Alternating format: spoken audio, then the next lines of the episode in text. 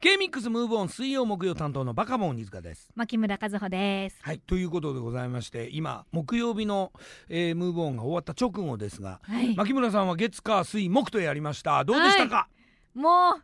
体力がはい2ぐらいしかないです残り。に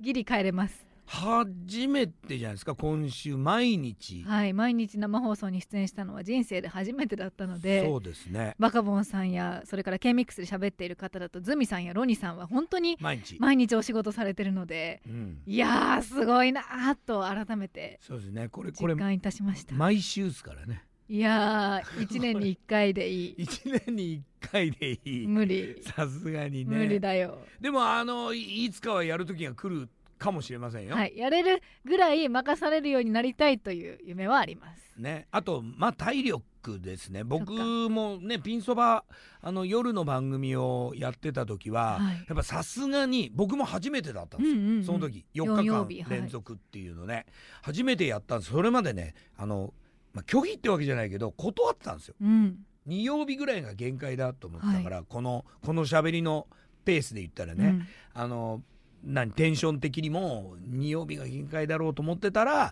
あの4曜日やることになって、まあまあ、じあの自信はなかったんですけれども、うん体力的な問題だなと思ってやったんですね、あーはいだからやっぱ半年はかかりましたそうか。体にが慣れてきて調子よくこう喋れるようになったのは、うんうん半年ぐらいかかるんですよ、はいだ、からあれですね牧村さんも体力をそうですね。 そこのね体力ですよね、はいまあこう放送に向かう時の気持ちの度合いとかさ、はい熱量とかをどうあの熱量は変えずにこのなんか体力を維持するっていうか、そういうのの感じですかね。そうでございますね。ね